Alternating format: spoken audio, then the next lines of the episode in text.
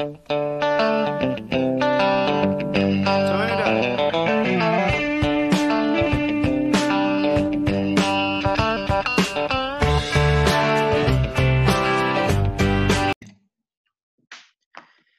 a tutti, ehm, oggi siamo in versione musicale, eh, beh, in versione musicale parliamo di una delle più belle canzoni del, del rock americano, dei Leonard Skinner. Eh, alla fine vi diremo oh, so, che canzone è, che grandissima canzone è, eh, anche se per di più insomma è cosa nota, e stavolta soprattutto sono io che introduco, che ho il piacere, l'onore di introdurre il mio grande amico Francesco. Saluta che cazzo, era ora Simo, come stai? Beh, eh, insomma, parliamo, parliamo, di calcio, parliamo soprattutto di tensioni, perché come direbbe un nostro amico, quando si parla di Milan e Juve si parla di vecchi rancori e parliamo insomma di una, di una finalmente di una partita di calcio che verrà giocata. Domani finalmente si gioca. Il calcio giocato. Esatto. Domani si gioca, hashtag domani si gioca e domani soprattutto che grande partita si gioca, perché nonostante sì. il contorno sia una Coppa Italia che tra l'altro non so se hai letto, dalla prossima stagione si dovrebbe chiamare Coppa Italia Coca-Cola, cioè sì. veramente una roba indegna. Soldi. Però insomma parliamo di una grandissima gara di ritorno, figlia di un'andata che come diciamo sarei d'accordo con me nel definire quanto meno dubbia, quanto meno incerta.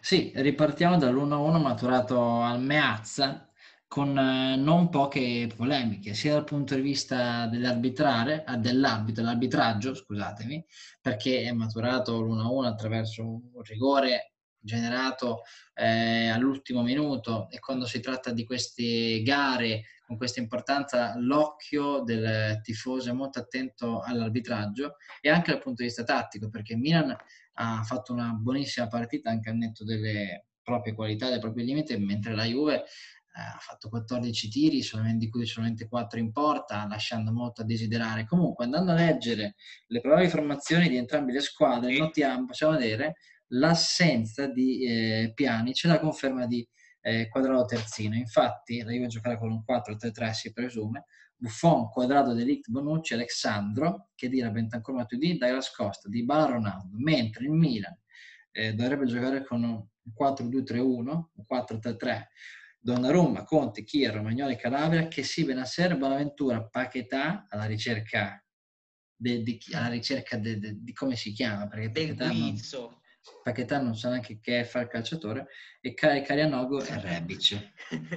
com- com- commenti così, commenti così, insomma, una formazione sicuramente alla bella e meglio, ma beh, sicuramente solamente dalla lettura eh, delle due formazioni, eh, delle due compagini, eh, insomma, partono una serie di riflessioni. Eh, iniziamo dal, diciamo, dal fronte juventino, come hai già introdotto tu, eh, la Kerel Bentancur Pjanic, Pjanic eh, circondato da un mercato sempre più invadente, sempre più figlio di una sessione estiva quantomeno dubbia ehm, e soprattutto Bentancur che non solo lui dovrà riprendersi, dovrà fare un, un passo in avanti per affermarsi, per dimostrare sì. il suo valore proprio nel ruolo nel quale prima eh, vi, era, vi era Pjanic.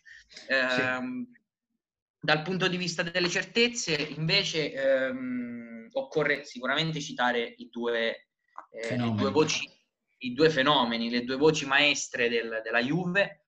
Cristiano Ronaldo, statistiche che dicono 21 in 22, una roba che a 34-35 anni io non so come faccia, e Di Bala che negli ultimi tempi, sia a causa del coronavirus, ma in generale eh, delle ultime prestazioni di tutto rispetto, eh, ci dicono che questi due ancora gli danno, come si dice a Roma, gli danno forte. Ancora sa- sanno fare, sanno giocare al calcio. Sanno fare, sanno fare.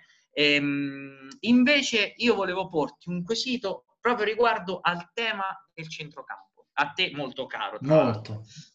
Come vedi un centrocampo che recita, nonostante che gli anni da, dal buon vecchio Max sono passati, che recita, che dira Bentancur in questo caso e Matuidi. Che cosa ne pensi? E soprattutto in relazione a riserve quali Ramsey, Rabiot che insomma non attraversa il migliore dei periodi. Cosa ne pensi? Ma io penso che la Juve sia alla ricerca della quadra generale, soprattutto in via dell'anno prossimo. E in questi mesi restanti di calcio, secondo me molti giocatori ehm, sono sotto la lente di ingrandimento della dirigenza della Juve. Di questo è che dire, anche se secondo me aveva già le valigie pronte. Però per dire, giocatori come Bentancur, Matuidi, eh, lo stesso anche Pjanic, che appunto, come hai detto tu prima, è pieno di offerte in mercato, ehm, è un reparto dove secondo me è, il centrocampo per me è il reparto cardine di ogni squadra, quindi sono esperimenti secondo me quelli che sta facendo Sarri. E il fatto di vedere un centrocampo così, tra virgolette, atipico, dove non c'è la qualità, non c'è il palleggio, non c'è il bel gioco, tra virgolette, apparentemente tra che dire Bentancur e Matuidi, perché no. dire Matuidi sono due motori, tra virgolette, sono due sì. recuperi palloni. Bentancur invece deve fare quello step, appunto, come tu prima, vedere, bisogna vedere che tipo di giocatore è, bisogna vedere, io ci credo molto in lui. Mentre per quanto riguarda Douglas Costa, stravedo in lui, stravedo per lui, però è un giocatore che è arrivato ad un'età e deve decidere che tipo di giocatore è. È anche vero che è un giocatore che nell'ultimo anno è stato complice e vittima di tantissimi infortuni che hanno, gli hanno limitato la condizione fisica, però sì. deve diventare un giocatore non ehm, non deve limitarsi a essere un giocatore bravo, buono per entrare nel secondo tempo e spaccare le partite quando ormai gli altri non ne hanno più, ma deve iniziare ad essere decisivo fin dal primo minuto. E gli manca non gregario, ma voce principale, insomma. Sì, per essere un top player, cioè la Juve avrebbe un potenziale attacco di tutto signore, di tutto rispetto. Eh, Ronaldo da, di Bala da Glascosta, insomma, è un bel tridente. Sì, e non è poco, hashtag che non è poco. Eh sì, non è poco, dai. Eh, sì. Sicuramente, nonostante diciamo, le defiance degli ultimi tempi, a livello di rosa, la Juve, la, la Juve rimane comunque una delle prime 5-6 squadre a livello europeo. Purtroppo eh, si tratta sempre del solito problema, il gioco, il bel gioco, il risultato, il risultato, il bel gioco. Eh, purtroppo la mia opinione personale è che la Juve in questo momento sia esattamente a metà del guado, cioè ehm, si trova a metà del fiume e deve decidere se affogarsi da sola o se riuscire ad attraversare, anche attraverso un compromesso che personalmente non vedo così così male. Cioè, a volte occorre, ma non solo nel caso della Juve, anche parlando di grandi squadre, occorre essere da una parte pratici e dall'altra esteti.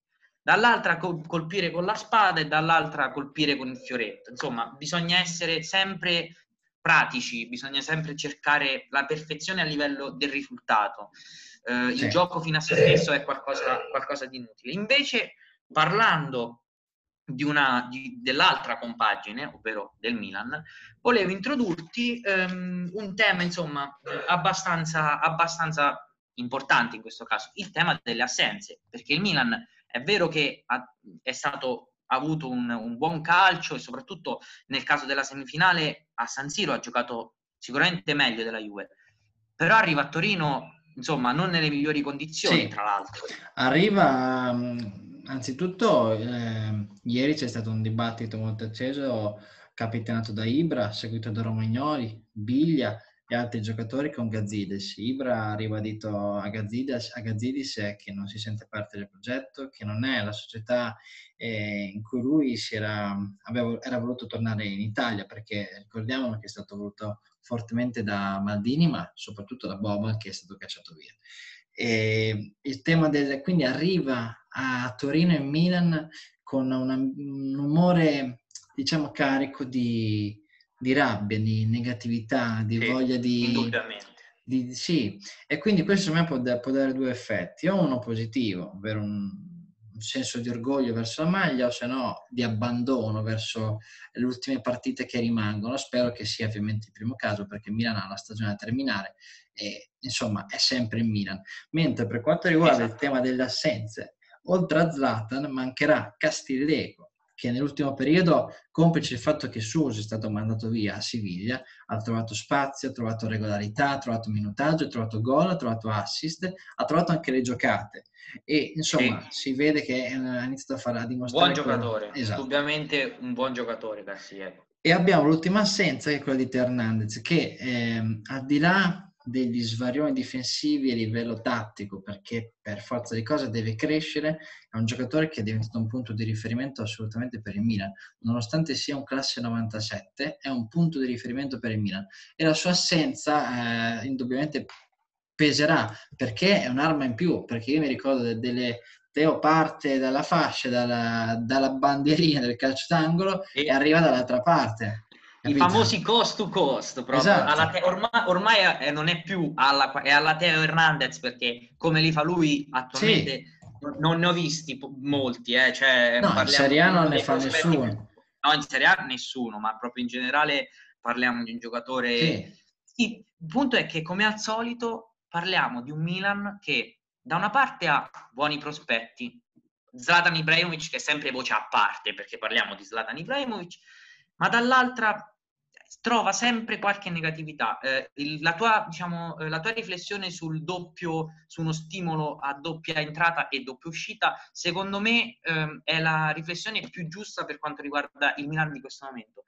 Un Milan che ha buoni giocatori, un allenatore, perché occorre ricordarlo, Pioli ha preso in mano una squadra che era... Cioè, ricordiamoci, Simo, che il Milan è, è per età media, se non sbaglio, la squadra più giovane della serie. Esatto e questo dà ancora di più credito a Pioli, al Normal One, al santo padre Pioli, che cioè, ha preso un Milan che non era messo bene, per dire un eufemismo, però ha trovato la quadra, ha avuto un momento di, diciamo, um, evidentemente di troppa superficialità, come nel caso della sconfitta contro il Genoa prima diciamo, della pausa del lockdown coronavirus però, insomma, il Milan è sempre, gli ultimi anni del Milan, e penso che tu ne soffrirai soprattutto, eh, sono sempre stati così. Da una parte le buone intenzioni, dall'altra, come direbbe Morgan, la maleducazione. Perché lo, c'è. Lo so, volta... che, lo so che l'avresti detto. Comunque, io direi che possiamo arrivare alla conclusione. Ti voglio chiedere solamente l'ultima cosa sul risultato.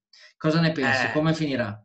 Eh, eh ci vorrebbe la palla di Maurizio Mosca, ma io confido nella mia il pendolino, non la palla, il pendolino. Eh, io direi, eh, tralasciando la mia fede juventina, mh, mm, direi una vittoria di misura, un 2 a 1 che faccia arrivare in finale la Juve, ma che dimostri insomma un Milan che ce la mette tutta, insomma. E non lascerei, per, diciamo, non lascerei da parte lo, lo, l'opzione rigori con lo spettro di Doha che aleggia già da Torino, sta, sta arrivando da Doha Invece nel tuo caso voglio sapere il tuo pronostico, perché sono curioso del tuo pronostico. Ma io mm, ti dirò, secondo me la Juve farà il suo risultato e andrà in finale. Non mi sbilancio su, sui gol, sui marcatori, su queste cose qui che sono imprevedibili, ma sono sicuro che la Juve vincerà per tante motivazioni. Semplice dire che è la squadra più forte, ma secondo me in queste partite dove al di, là della, al di là della condizione fisica contano proprio la Juve ha troppi giocatori di qualità rispetto al Milan e al Milan ha troppa assenza. Partita secca ormai sì. la Juve in Italia è, è, troppo più forte. Beh direi che abbiamo fatto ci siamo detti tutto abbiamo parlato insomma abbastanza in maniera così molto easy perché parliamo comunque di una semifinale di Coppa Italia. Vi lasciamo con eh, il ritornello eh, di quella canzone di cui ho parlato un quarto d'ora fa praticamente, è chiaramente per, eh, per i più eh, la grandissima Sweet Home Alabama. Con questo ritornello vi salutiamo, vi diamo appuntamento al più presto per un nuovo appuntamento con una nuova tematica eh, dal duo socialmente scorretto è tutto, buon ascolto e buona visione. Ciao, ciao a tutti. Now,